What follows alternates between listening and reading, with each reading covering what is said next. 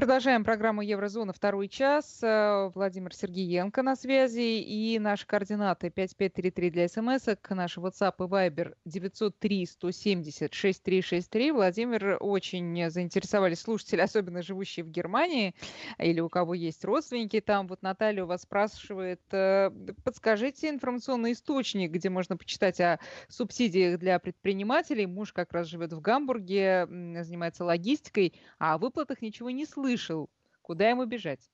Ему бежать изначально сделайте как я. Начните изучение документов на странице, официальной странице Министерства финансов.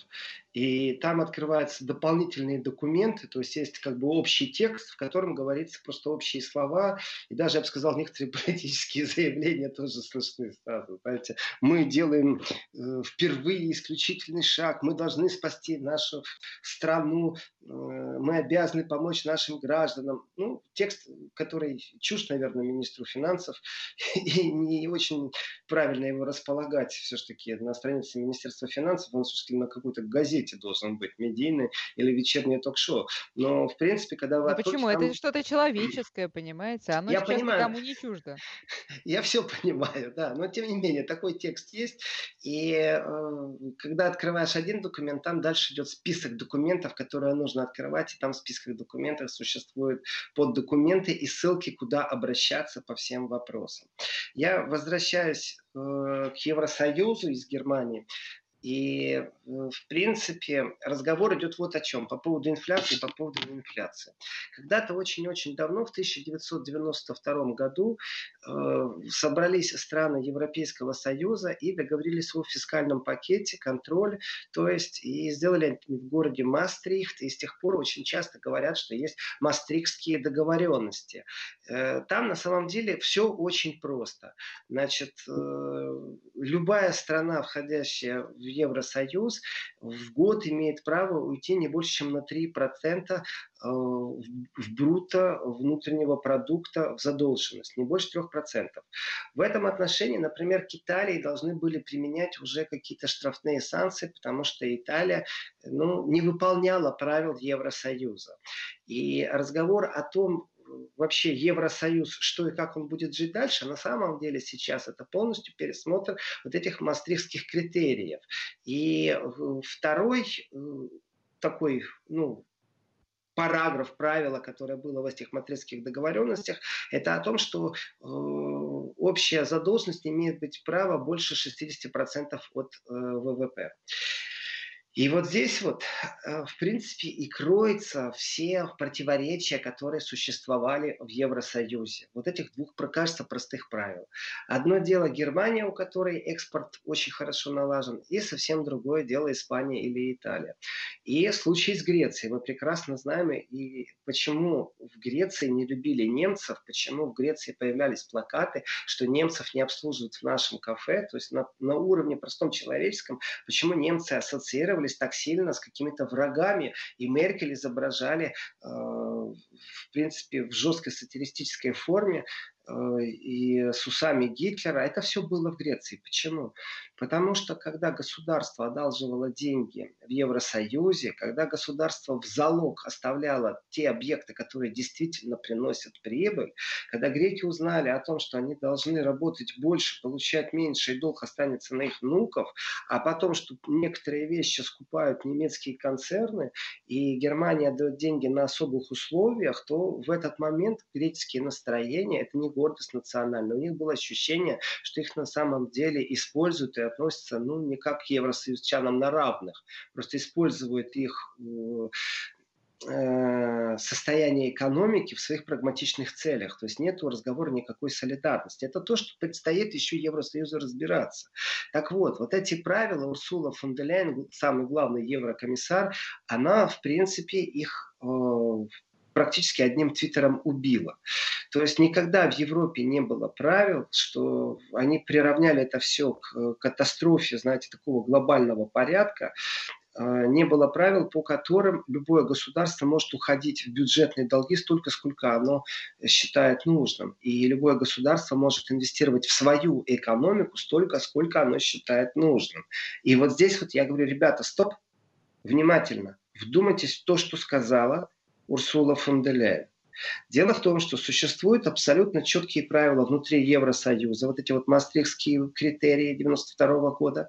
Но вы не забывайте, пожалуйста, о том, что существует Всемирная торговая организация, которая, например, долго рассматривала спор между Боингом и Airbus, или Airbus, как вам угодно, по поводу того, что там скрыты государственные инвестиции. И признали, что государственные инвестиции Евросоюза, то есть Франции и Германии, в самолетостроение европейское влияло на конкурентоспособность, это нарушало правила ВТО, поэтому оштрафовали на 10 миллиардов. Как эти 10 миллиардов использовала США? То есть оно имело право на основании решения этого спора как-то наложить штрафные санкции на Европу. Что сделал Трамп? Трамп выбрал определенные точки и распределил эти миллиарды на точечные удары по экономике Европы. Где-то итальянский сыр, где-то французское вино, где-то испанские оливки. Вот так поступил Трамп. И, в принципе, это болевые точки Евросоюза. Теперь большой вопрос. Заявление Урсулы фон де Ляйен, что они идут на просто удивительные, впервые в истории на такие шаги, это действительно исключительные меры, что любое государство может вливать для стабилизации своей экономики столько, сколько хочет. И вот здесь вот фу, у меня большой вопрос. А вы понимаете, что Урсула фон де Ляйен, это бывший министр обороны э, Федеративной Республики Германии. Это человек, который был в подчинении у Меркель при том, что она перед этим была другим министром, министр семьи. Да, это профессиональный функционер, профессиональный политик. Да, она абсолютно не демократическим путем стала главой Еврокомиссии. Так говорят, по крайней мере, многие оппозиционеры. Потому что те кандидатуры, которых представляли для выборов в Европе, в Европарламенте, эти кандидатуры в последний момент были сняты. И Урсула фон дер Ляйен является продуктом договоренности Макрона и Меркель и компромиссом, скажем так, и других стран, которые довольствовались тем, что им разрешили занять посты там, комиссаров, ну, то есть министров по каким-то отраслям. На самом деле, Сула фон де Ляйен, когда говорит, что вы можете инвестировать в свою экономику сколько хотите, она ставит сразу в Евросоюзе по вопрос понятия солидарность. Потому что Германия может свою экономику инвестировать столько, сколько другие страны не могут инвестировать. И тут огромный пакет, который уже Германия объявила, вот эти вот первые 170 миллиардов с копейками, э, Германия объявила о том, что если надо будет и 700 миллиардов проинвестировать в свою экономику, вопрос, а как же быть в Европе другим странам? Вы понимаете, что модель с Грецией, она может повториться сейчас с Италией, она может повториться с любой державой в ну, Европе. Ну, Владимир, сейчас. это подтверждение мысли, которая все чаще завоевывает и все больше завоевывает ума всех, все, Евросоюзу конец. Вот Германия может с вами помогать, она помогает, Италия с вами не может, не помогает, все, нет Евросоюза. Я насчет «нет Евросоюза» отношусь к этой фразе достаточно скептически. Я понимаю, что эта фраза она сейчас рождена в Италии, что нет больше того Евросоюза, она звучит с разными акцентами. И вы знаете, э, очень, очень интересное видео, и в Германии о нем тоже говорили. Я не знаю этого человека, по крайней мере, я не знал его до этого, но э, это итальянский комик, который выдал такую порцию ненависти по отношению к Германии, к ненависти. Это очень популярное видео, там просмотров просто миллионы. Э, и итальянцы говорят, нет больше того Евросоюза. То есть они не говорят вообще его нет. Они говорят вот такую фразу, я по-другому не могу перевести. Нет больше того Евросоюза. Может здесь какие-то определенные итальянские э, говоры, я не знаю, но смысл сводится к тому, что тот Евросоюз, который был вчера, его сегодня просто нет. Разочарование очень велико. Но давайте так, разговор о том, помогает ли Германия и Италия. Да, помогает. Да, самолеты Люфтваффе Бундесвера э, перевезли 6 человек в тяжелом состоянии из э, Италии в Германию. Но, если честно, для меня это решение не является федеральным. То есть это решение было не канцлером принято, это было решение принято на земельном уровне. То есть какая-то земля сказала, вы знаете, у нас есть пустые койки, привезите, мы их будем лечить. Вот у нас 120 коек приниматься, они пустые. Э, если 6 человек привезут, привезите, будем лечить. Если надо, мы еще там 60 коек поставим. То есть это разговоры земельного уровня, это не разговор государства с государством, и это не разговор Евросоюза с государством. По логике вещей, если человек сейчас находится в функции лидера Евросоюза, такой как Урсула фон де Ляйен, то она должна заниматься действительно сплочением Евросоюза. Это значит солидарность в прямом смысле слова. Вот не пролетарии всех стран соединяйтесь, а в данном случае все страны соединяйте пролетариев. Спасать надо рабочие места, распределять. Это вопрос действительно, иногда он будет политический, и он очень сильно повлияет на политический ландшафт. Но инструмент, как спасать, Э, Евросоюз сейчас. Покупать, покупать, еще раз покупать. Вот здесь я вернусь к началу программы Еврозона, когда я произнес фразу, что очень интересную дверь для дискуссии открыл э, консервативный политик, сказав, что Меркель напугана не на шутку. Я с ним не согласен, что Меркель напугана не на шутку.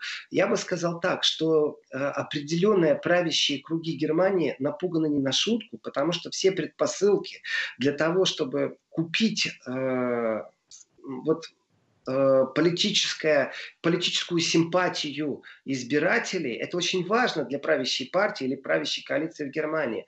И в Германии постоянно, точно так же, как и в Италии и в Испании, происходят политические замеры. То есть барометр политический все время нам сообщает, кто во время коронакризиса, э, так они его называют, э, профитирует. То есть у кого по опросам сейчас пошел рост. Так вот, партия Меркель сейчас набрала она набирает пункты, она набирает симпатию. Это Слушайте, ну а почему все надо сводить здесь к политической выгоде? Да, конечно, она есть, но это, как говорится, побочка от просто необходимых мер, которые предпринимает государство. Вы не согласны с этим? Я не согласен абсолютно, Катя, с тем, что это побочка, побочный эффект, э, потому что о том, что землетрясение будет сильное в Европе, оно понятно. Ведь э, Давайте так, если теоретическое, я вижу этот вопрос на экране, э, к сожалению, вы не подписались, нечего было предприятия в Китай переносить. Э, рабочие места и квалификацию рабочих терять. Вот китайские рабочие места, которые были созданы Китаем. Почему они были созданы? Там предпосылок тоже много. Начиная от дешевой электроэнергии, заканчивая э, гарантией инвестиций. так вот, э, можно ли сейчас вернуть эти рабочие места? И как это ни странно, большие концерны не мыслят иногда на национальном уровне. Они все-таки транснациональные. И в этом отношении из Китая можно вернуть рабочие места в Евросоюз но не в Германию, потому что в Германии люди не будут работать за ту же зарплату, э, а в Румынии будут работать э, за зарплату, которая ну, чуть-чуть больше китайская будет. Или на юге Италии перенести. Как это все будет выглядеть, насколько государство сейчас начнется вмешиваться в политику именно э, транснациональных компаний, которые переносили рабочие места в Китай, это огромнейший политический, Катя, разговор, потому что тем самым декларируемые Западом либеральное и, самое главное, свободно-рыночные отношения, они заканчиваются. Больше невозможно в этих правилах существовать. И Германия, если взять ее отдельно как субъект, она в состоянии жить по своим правилам. У нее очень хорошая подушка безопасности. И подушка вот эта германская, она в состоянии поднять немецкую экономику и восстановить ее за самые кратчайшие сроки по сравнению с другими странами Евросоюза. Но могут ли себе позволить это другие страны? Нет. Могут ли они надеяться на Германию? Германию. И вот здесь мы упираемся опять в политическое решение. Еще раз, я об этом говорил, говорю, и пока не будет ответа из первоисточника, об этом мы будем говорить. Если Италия выпустит облигации госдолга, и Германия выпустит облигации госдолга. Вот я как простой человек, вы, Катя, как простой человек, каким акциям отдаете предпочтение? Вопрос риторический, конечно же. А вот э, итальянцы говорят, что не надо выпускать национальные облигации госдолга, нужно выпустить все европейские облигации госдолга. И вот здесь вот есть очень много противоречий. А действительно ли, когда Урсула фон де Ляйен, глава Еврокомиссии, говорит о том, что беспрецедентные меры, когда исключительный случай, что государство может нарушать все вот эти мастрихтские договоренности и вливать в свою экономику столько, сколько сможет. Вы понимаете, что это не просто тот пример, который я привел с Боингом и Аэробусом и рассматривал ВТО уже пошатнулись правила ВТО очень сильно. Но и внутри Евросоюза начинается разговор, как у соседа. У соседа лучше или хуже. А почему сосед восстанавливает рабочие места, а мы не в состоянии, дайте нам денег. И вот здесь тогда уже глобальный вопрос, возвращаемся к началу программы, о том, какова будет инфляция и кто эту инфляцию будет контролировать. Немцы в состоянии сделать так, что у них инфляции не будет. Они просто вытащили из своего чулка, они раскупорили свою кубышку всего лишь навсего. И заткнули всем То есть они не печатают новые деньги, они берут... Они не имеют права. Да. Они не имеют права печатать новые деньги, немцы имеют право печатать Евросоюз, и это будет вынужденная мера. И Евросоюз не в состоянии просчитать сейчас вообще, как на планете экономика перевернулась. И в этом отношении, конечно, та пятиминутка ненависти из Италии, которая была со словами «нет больше Европы», ну, в смысле Евросоюза как объекта, да, да как и субъекта тоже, в, в конце концов, то в этом отношении, ну, действительно, а Италию можно купить сейчас? Я считаю, что то, что Меркель пошла на беспрецедентный беспрецедентный шаг покупки спокойствия в своей стране. Это очень хорошо, здорово и продумано, но только для Германии. Для Евросоюза это наоборот вызывает определенное напряжение. Сейчас Словения тоже приняла пакет по выплате. Ну вот-вот-вот он будет озвучен именно и точно так же будут выплачивать. Это пирог, каждый который делит по-своему. Но Италия не в состоянии сделать то же самое. Испания не в состоянии сделать то же самое, что Германия. Конечно, это будет внутриполитическое напряжение. И вот здесь включается фанатизм. Если вы готовы бороться за формирование Евросоюза как такового, то что вы будете делать с экономиками Италии? Насколько вы растянете? Насколько вы жителей Италии, как когда-то вгоняли в долги жителей Греции? Вот точно так же можно посчитать, когда закончат э, выплачивать греки свой долг. Э, вот точно так же и с итальянцами можно говорить. И получается, что итальянец будет всегда, там, например, 15% зарплаты отдавать в казну Евросоюза, а немец не будет этого делать, потому что нет внешнего долга. Вот инструмент, он не озвучен, его сейчас не существует. И политики занимаются все-таки балансировкой, в том числе и международных отношений. А экономисты должны просчитать, как будет в случае, если Трамп опять очередной раз надавит, или, представьте себе другой вариант, у Трампа есть возможность включить пряник. И тогда он будет стимулировать планом маршала непосредственно точечно какую-то страну. И вот здесь вот становится очень много вопросов, э, прям один за другим в ряд и ждут свои ответы. Например, а Британия сейчас, она больше не Евросоюзе. Если план Маршала включат, как тогда, давно, только для Британии, а не для всего Евросоюза, вы представляете, как прыгнет Британия? А если поставят условия где-то в теневом кабинете, где-то между Белым домом и Римом, о том, что если Италия выйдет из Евросоюза, потому что это направлено непосредственно на ослабление Евросоюза, на экономику, Трамп все-таки со своим протекционизмом, что бы он ни говорил, но он вел и торговую войну с Евросоюзом. Просто они друг другу мило улыбаются при при этом. Но Трамп очень хочет, чтобы завод BMW стоял не в Бразилии, где зарплата меньше, прибыль больше, э, а чтобы он стоял непосредственно в США. И он открытым текстом говорил, что он ведет санкции, если этот завод не построит у него в Америке. Вот точно так же сейчас будет и со странами. И если, э, давайте так, здесь же очень много интересных событий происходит. Вот по поводу Франции, по поводу Германии. Вот один простой пример. Значит, есть такой французский регион Гранд-Эст. Ну, понятно, да, Гранд-Эст. И э, он очень сильно пострадал от пандемии нового вот этого коронавируса. Потому что если старый, это новый. А теперь представьте себе, что непосредственно глава региона вот этого Гранд-Эст, Жан Ротне, говорит о том, что американцы перекупают маски буквально на взлетной полосе в Китайской Народной Республике. Они вытаскивают наличные и платят втрое или в четверо выше цены нашего заказа. Это Ротнер сказал в интервью, есть такая радиотелекомпания «Люксембург», вот четверг, 2 апреля он это заявил. Вот скажите, пожалуйста, при таких отношениях можно доверять Америке как партнеру стратегическому? Или Америка выберет Италию и скажет, выходите из Евросоюза, мы вам план, индивидуальный план Маршалла устроим? И Германия с Францией останутся с носом в Евросоюзе с такими странами, как Румыния наедине, как Венгрия, против которой сейчас усиленная пропаганда идет, что Венгрия скатилась внутри Евросоюза в диктатуре. То есть у нас есть еще полчаса, сейчас расскажу об этих последних телодвижениях в Евросоюзе, в которых они с собой разобраться не могут, но находят время для критики России. Они, ну, у меня такое чувство, что это любовь навсегда. Не могут они без России жить. Вот. Поэтому доверия Америке нет. Это политический вопрос внутри финансовый вопрос, внутри экономический вопрос Евросоюза. Ну, он простой.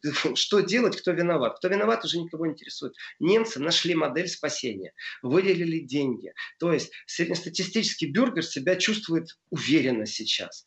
И, конечно, он благодарен и партии в том числе, Посмотрим, приведет ли это к последующим усложнениям и будет ли это вал каких-то банкротств потом, когда этот пакет закончится, а экономика не восстановилась, и все долговые обязательства и ипотечные каникулы закончатся, к чему это приведет. Это все равно землетрясение, турбуленция на политическом ландшафте. А можно, и кстати говоря, сейчас... Э, Владимир, извините, можно сейчас э, примерно да. представить, на какой период этот э, финансовый пакет рассчитан? То есть когда он закончится?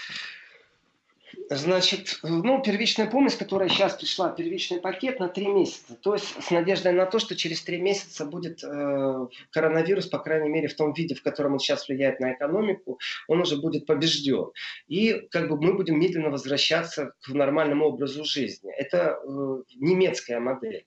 И в этом отношении они просчитали, что экономика будет восстановлена к 2021 году. Но они еще раз, они говорят только о немецкой экономике. Это у них вот э, данные, которые можно очень у многих разных аналитиков, но еще раз, я настаиваю просто на том, что сейчас нету э, стопроцентной гарантии, что это будет так, как предписывают. Но представьте себе, что там полгода назад кто-то бы с вами спорил о том, что будут такие турбуленции. Но в принципе планы о каком-то жестком экономическом спаде и каком-то прям катастрофическом экономическом кризисе разговоры в Германии шли еще в ноябре, очень усиленно. Вплоть до того, что нужно было разрабатывать именно научные модели, как выходить из этого кризиса. Подождите, э, а тогда с чем заговора. Тогда еще... Вот вопрос. Вот, вот вопрос. Э, разговаривая Сейчас, вчера, разговаривая. Наложился, наложились те прогнозы и та ситуация на вот еще и эту катастрофическую вот здесь очень большой вопрос, потому что ко мне обращались, известно ли мне что-то о каких-то мерах, которые, о том, какой прогнозируется экономический кризис на основании или грозящей рецессии в Германии, мол, два квартала подряд, или что-то другое. И у меня эти разговоры были в ноябре. И вчера, когда я говорил вот с, с, с политиками из Германии, один высказал мысль, что э, Меркель просто откупилась, она на самом деле находится в страхе, и это практически выдает ее панику, потому что очень неправильно продуманно эти деньги раздали, и действительно ли это спасение сейчас экономики, или это приведет просто к катастрофическим последствиям. Я апеллировал, говорил, что никто не может сейчас просчитать, что в принципе эмоционально она, может быть, поступила, но она стабилизировала внутреннее напряжение в стране. Да, это и на этом мы сейчас сделаем паузу. Нет. У нас сейчас новости, и потом вернемся в эфир. 12.33, уже 34 московское время, и публицист Владимир Сергеенко ведет программу Еврозона. Сейчас последние полчаса на сегодня. Друзья, можете прислать свои вопросы Владимиру, 5533 для смс и наш WhatsApp и Viber 903 176 363. Владимир, если можно, вот отвлечемся чуть-чуть, э, уйдем в сторону на вопрос э, нескольких сразу слушателей. Впрочем, это укладывается все в э, тему государственной помощи в Германии своим гражданам, что и, и не только своим гражданам. Что с мигрантами? Ой, насчет мигрантов, ну, давайте я и по мигрантам расскажу. Не забывайте, пожалуйста, что Еврозона будет и завтра с 11 до 13.00. И я не планировал сейчас о мигрантах говорить, но очень коротко могу сказать, что принято решение, например, о переселении из Греции в Германию сейчас я скажу, там 180, ну плюс-минус, могу ошибаться, э, несовершеннолетних. Вообще-то разговор очень серьезный с мигрантами, и здесь мигранты делятся на огромное количество категорий.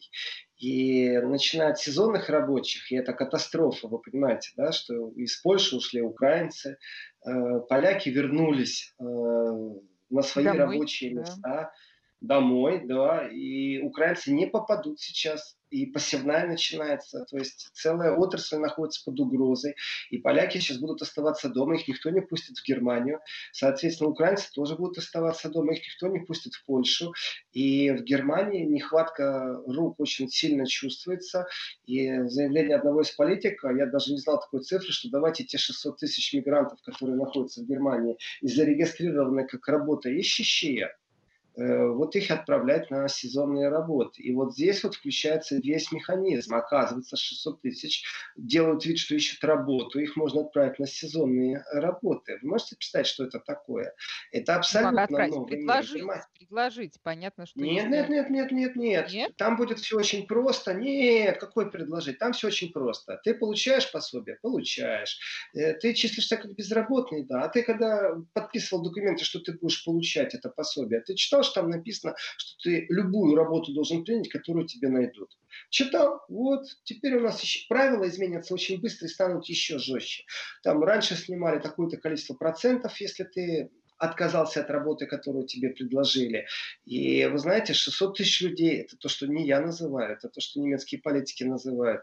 Э, очень просто найти это Google это высказывание, это предложение о том, чтобы вот этих всех работающих мигрантов отправить на работу, именно сезонную работу, то есть в поля. Вы можете себе представить, что это такое?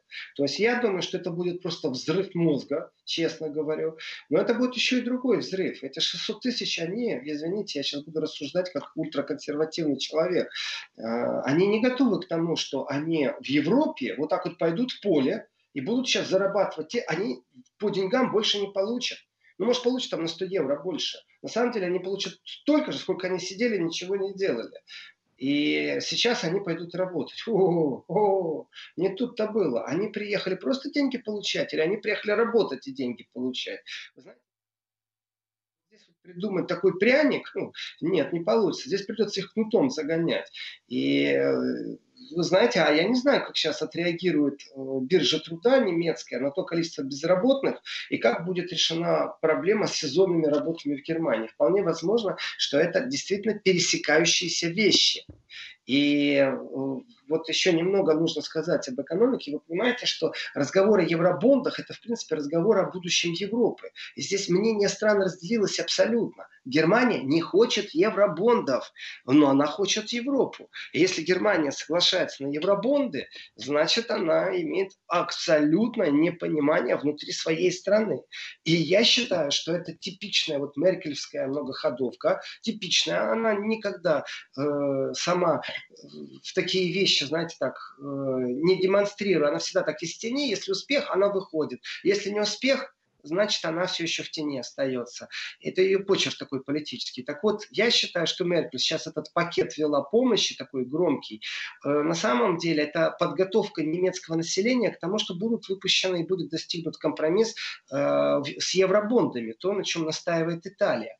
И э, вы понимаете, то есть она достаточно мудро в этом случае поступает. Нравится кому-то, не нравится. Она вначале деньги дала своим, теперь можно поговорить о европейцах. Если бы она просто европейские бонды выпустила, выпустила. Я думаю, ух, внутри Германии социальное напряжение, ну, пока карантин не доросло бы до бунтов, но некоторые партии очень бы сильно профитировали. То есть шаг достаточно разумный со стороны Меркель именно как функционера.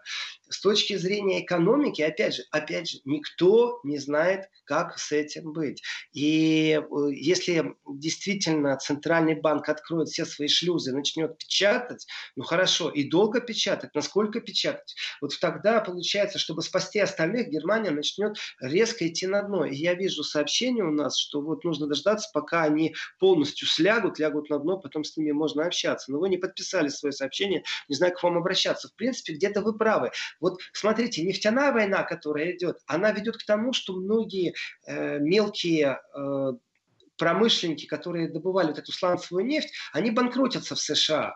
Но их скупает более крупная рыба, и как только кризис закончится, они потихоньку-потихоньку начнут возрождать. Просто пострадал мелкий э, в отрасли человек, ну или мелкий предприниматель. Крупная рыба выживет, э, даже и в сланцевом э, бизнесе. И вот с этой точки зрения, опять же, есть крупная есть совсем мелкая. Германия это очень крупная рыба, очень крупная. Как мелким рыбам жить, как Испания, я не знаю, честно говорю. Там разделились мнения абсолютно, вы знаете, э, вот по поводу, хватит ли просто, если, например, Европейский центральный банк откроет действительно э, ту комнату, в которой стоит печатный станок. Вот такие Франция, страны, как Франция, Италия, Испания, Бельгия, Португалия, Греция, Словения, Люксембург и Ирландия говорят, что нет. Вот они четко говорят, что не надо этого делать. И состояние шока, которое существует сегодня практически у всех европейских стран. Я думаю, на планете многие страны это ощущают. Это состояние шока не только в Европе. Просто нужно понимать, оно происходит там, через две недели все то же самое будет э, в России. Вот, все те же Владимир, самые проблемы решать вот, надо. Э, интересно, да. сейчас перечислили страны, и возник у меня такой вопрос. Можете назвать страны европейские, которые си- сильнее пострадают от этого кризиса в долгосрочной перспективе. То есть, ну вот жила себе ну, скажем, Испания, поправьте, если я неправильно называю сейчас э, страну и пальцем в небо попадаю, э, ну, жила более или менее, но вот теперь ей придется очень долго восстанавливаться, и не факт, что она там в обозримом будущем это сможет сделать. Какие это страны? Вы уже говорите, что Германия восстановится достаточно быстро. Ну, это прогноз.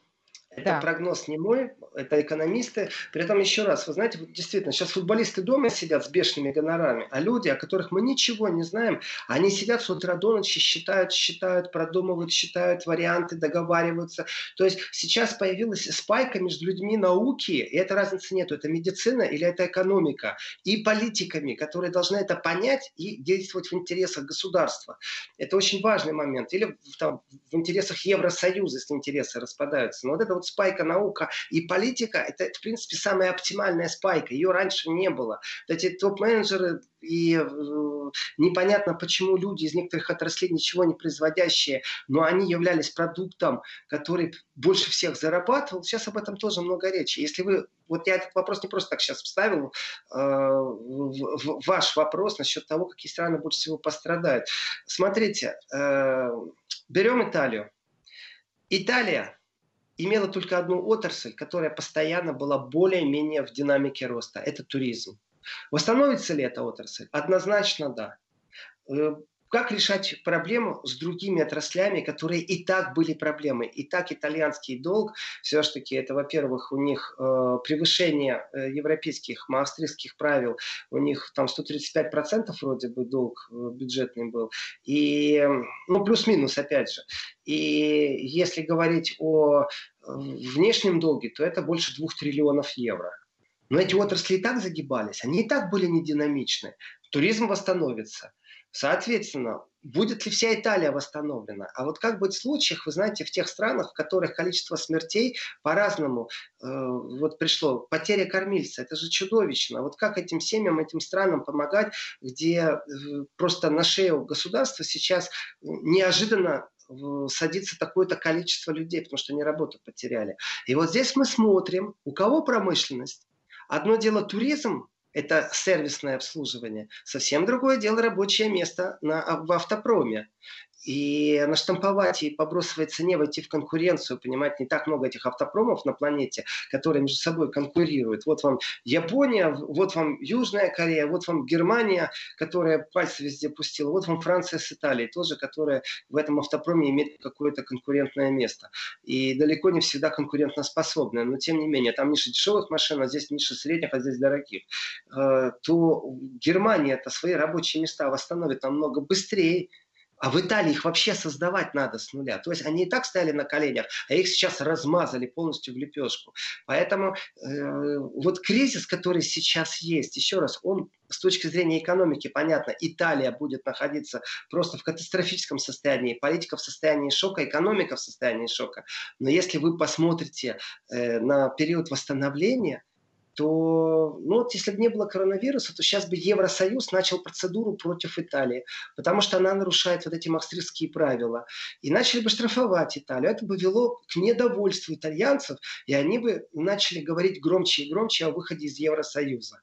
Сейчас, если Евросоюз выделит такую сильную помощь, что итальянцы скажут, о, большое спасибо, Короткая этого пауза, разговора Владимир. не будет. Вести ФМ. Да, Владимир, ну, в общем, э, Италии в этом смысле, вообще к Италии сейчас применять слово «повезло», язык не поворачивается, мы не будем э, это слово употреблять. Но с точки зрения вот финансов э, Италии да, дадут сейчас, видимо, да, большую отсрочку, если вообще не спишут все эти долги. Может такое быть? Ну, штраф, штрафовать, да, правильно, Катя. Штрафовать никто Италию сейчас в данной ситуации не будет. Это понятно. А наказывать никто Италию не будет. Но помощь Италии, та, которая помощь Италии нужна, на самом деле, давайте, если бы вы были итальянским э, политиком, вы бы попробовали под шумок э, попробовать еще и вытянуть что-то для итальянской экономики, которая была на самом деле не в очень хорошем состоянии.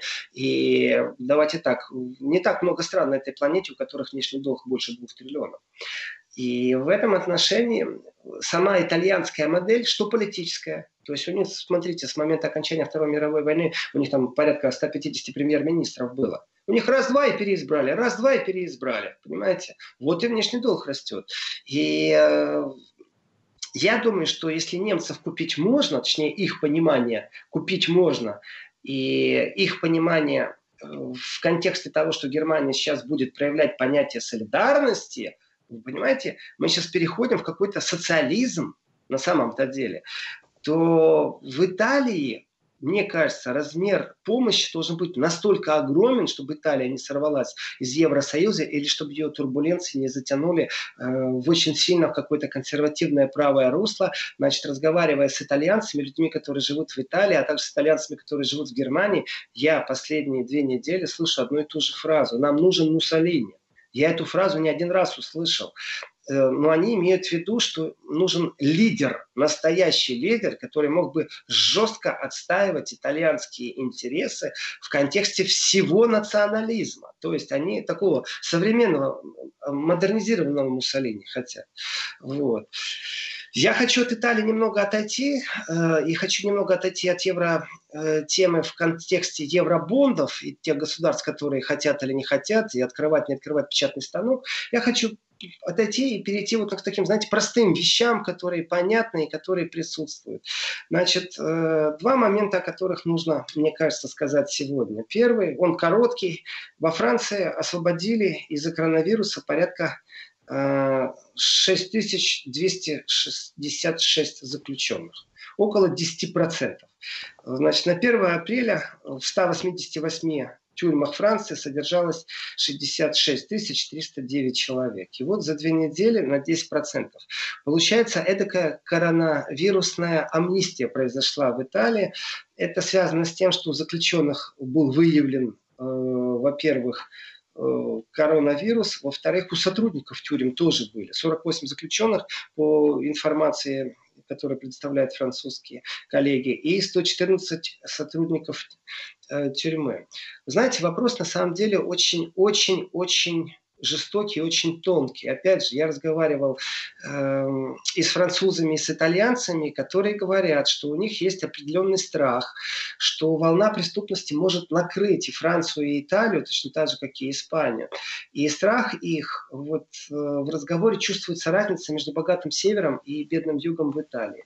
Точно так же в Испании чувствуется страх определенный от провинции, от центральной власти, тоже, что баски, что каталонцы на самом деле ну, воспользуются ли или не воспользуются моментом, чтобы усилить свои именно э, сепаратистские настроения. При этом чувство солидарности, то, что сейчас должно быть востребовано в Евросоюзе, вот на примере что Испании, что Италии тоже будет востребовано, потому что север все-таки, в нем тоже существует итальянский север, в нем тоже существуют сепаратистские настроения, не только как Италии всей, которая может выйти из Евросоюза, а и Италии, которая может сама развалиться по своей сути, потому что северяне почему-то сейчас не только агрессивно настроены Германии, они с большим беспокойством смотрят на юг. И вот здесь вот, вот эта французская амнистия, связанная с коронавирусом, она не очень понятна, почему это происходит, как это происходит и зачем. Насчет прав человека э, все-таки европейцы не забывают об этом все время разговаривать. И э, вот европейский разговор о правах человека, он меня просто умиляет. Вот им сейчас других забот нету, как рассуждать, например, на тему России. И действительно ли в России сейчас э, прикручивают СМИ под шумок коронавируса? Вы знаете, у меня такое ощущение, что есть какая-то невидимая гайка, какой-то болт. И Запад все время рассказывает, что Россия все подкручивает и подкручивает. По рассказам Запада этот болт и гайка уже давно должны, должны были сорвать резьбу. Уже все, затягивать дальше некуда. Так теперь вот новая какая-то у них мулька прям э, под коронавирус э, затягивают. А я говорю, вы знаете, э, друзья, европейцы, насчет затягивания. Вы вначале в своем доме разберитесь. И не стесняйтесь этого делать так, чтобы все остальные понимали. Евросоюз как формирование, пробуя получать кого-то другого, на самом-то деле установил рекорд по хаосу в первые дни пандемии, по несолидарности, по помощи друг другу установил тоже антирекорд. И еще Евросоюз имеет большую проблему внутри себя с тем, что он не может решить, как, например, ему поступать что с Венгрией, что Польшей. Польша настаивает на том, что 10 мая нас все-таки приведет выборы, и здесь абсолютно прагматичный расчет, э, потому что если позже, то ну, скажем так, единственный лидер, который всем виден, он может провалиться в Польше, если перенести выборы, поэтому надо всеми силами сделать так, чтобы 10 мая выборы прошли в Польше. А что касается Венгрии в Евросоюзе, так это вообще ситуация очень мне непонятная, потому что по логике вещей Евросоюз ничем другим заниматься не должен, кроме как наведения порядка в собственном доме. Забудьте, пожалуйста, о России. Если очень хочется, вон, пообщайтесь с Украиной и займитесь Венгрией, в конце концов, если она вам не нравится. Мне на самом деле в Венгрии, я не вижу там каких-то темных пятен сейчас, но Евросоюз начал определенную атаку. И голоса, которые слышны из Евросоюза, звучат примерно так, что нужно очень резко и жестко вводить санкции против непосредственно Орбана и Венгрии. Вплоть до того, вплоть до того, что не оказывать помощи в борьбе с коронавирусом. Mm-hmm. Вдумайтесь, вот вдумайтесь. Прям Мы, фашизм сейчас... какой-то прямо ну, не знаю, слово фашизм, может, мне неуместно здесь, э, Катя, я с вами не соглашусь, а вот с точки зрения, э, я еще не озвучил, за что они так хотят наказать Венгрию, а вот с точки зрения вообще размышлений на эту тему, ну, я в шоке, понимаете? То есть нам французы рассказывают, что у них американцы в Китае прямо в аэропорту за наличные уводят маски, э, ну, по крайней мере, региональный французский политик, которого я озвучил, э, так озвучил это в радио телевидении Люксембург. А вот с точки зрения Венгрии, Ситуация очень простая. Режим ЧП, говорят, э, в Венгрии привел к тому, что Орбан узурпировал власть. Я сейчас цитирую европейских политиков, что на период ЧП практически Орбан может принимать единолично решения. Вот настоящая автократия в Евросоюзе. И я лично не против, что Орбан может это делать. Если он будет злоупотреблять, тогда пусть смешиваются инструменты по злоупотреблению. Э, и останавливайте его злоупотребление. Но вы со своей демократией, вы со своим хаосом, посмотрите, что у вас там подтворилось. У вас есть страны исключения, у вас есть страны, которые плевать хотели на коронавирус и говорят, что все должны переболеть. Это Швеция с их идеей о том, что, ну, не главный эпидемиолог высказал эту версию, они так запоздало начали вводить какие-то там ограничения. Ну так, вяленько они это вводят. В Италии полнейший хаос, первичная степень. Но вам это нравится. Главное, чтобы демократия была. То есть тысячами людей умирают. Но главное, чтобы либеральная ваша ценность осталась. Вы все еще не поняли, что когда кризис, на самом деле нужно спасаться. И а не конвертами затыкать э, довольных или недовольных избирателей с деньгами. Спасать просто нужно. И здесь все методы хороши в спасении. Я за то, чтобы Орбан имел определенную власть на период Венгрии. Это его право, если ему парламент дозволил это сделать, это европейская страна, значит, это разрешение парламента. Э, почему политики такие горячие начинают высказывать тему, э, что давайте накажем Венгрию настолько сильно, что не будем им помогать, а ведь разговор не только о том, что сейчас нужно какие-то будут аппараты поставлять, там, э, предметы защиты, гигиены. Нет, разговор идет, вы знаете, об экономике, о том, что когда нужно будет восстанавливать экономику, вот если Орбан не снимет режим ЧП, в котором он единовластный властелин, потому что непонятно, как это все долго продержится, э, так никому же непонятно, то тогда давайте экономику экономически не будем помогать Венгрии. Вау, Евросоюз, ты реально достоин уважения. То есть методом диктатуры ты хочешь навязать либеральные ценности. Браво! А кто это? Браво! и еще раз браво. На каком уровне вот э, так угрожает?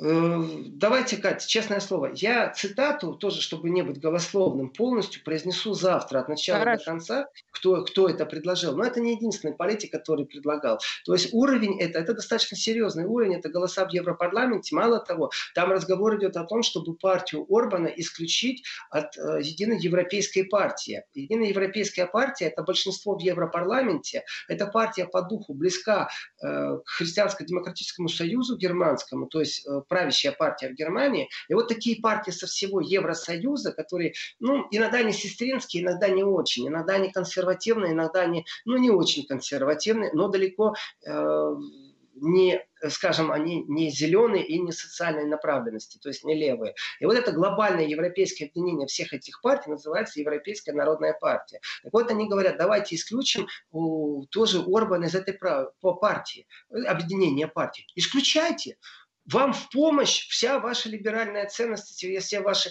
базовые инструменты. Потому что как только вы его исключите, его с большими э, руками прям и ногами обнимать будут и встретят с большой радостью во всех формированиях, которые действительно являются ультраконсервативными или, скажем так, радикально консервативными. Его везде с удовольствием примут, вы только усилите крыло э, консерватизма, только настоящего, не вот этого либерального, которое непонятно, то ли социал-демократы, то ли христианские демократы, все себя называют называть то, то либералами, то консерваторами. Нет, вы все размылись, не там непонятно, что у вас. Вот эти вот новые движения, новые демократические движения, которые появились, тех, кого называют популистами в Европе, тех, кого называют евроскептиками, и не забывают в их огород обязательно кинуть камушек, что зачастую они прокремлевские. Ну как же, они очень многие выступают за снятие санкций России. А в Италии так очень много кто сейчас выступает за снятие санкций России и за право ведения торговли с Россией. Владимир, на этом мы сегодня ставим точку. Завтра Ох, не Владимир Сергеенко, да, завтра Владимир Сергеенко в 11 утра снова в эфире Вести ФМ. Владимир, спасибо вам большое за интересный спасибо, разговор Катя. и до встречи. До и спасибо всей команде, которая там без нас.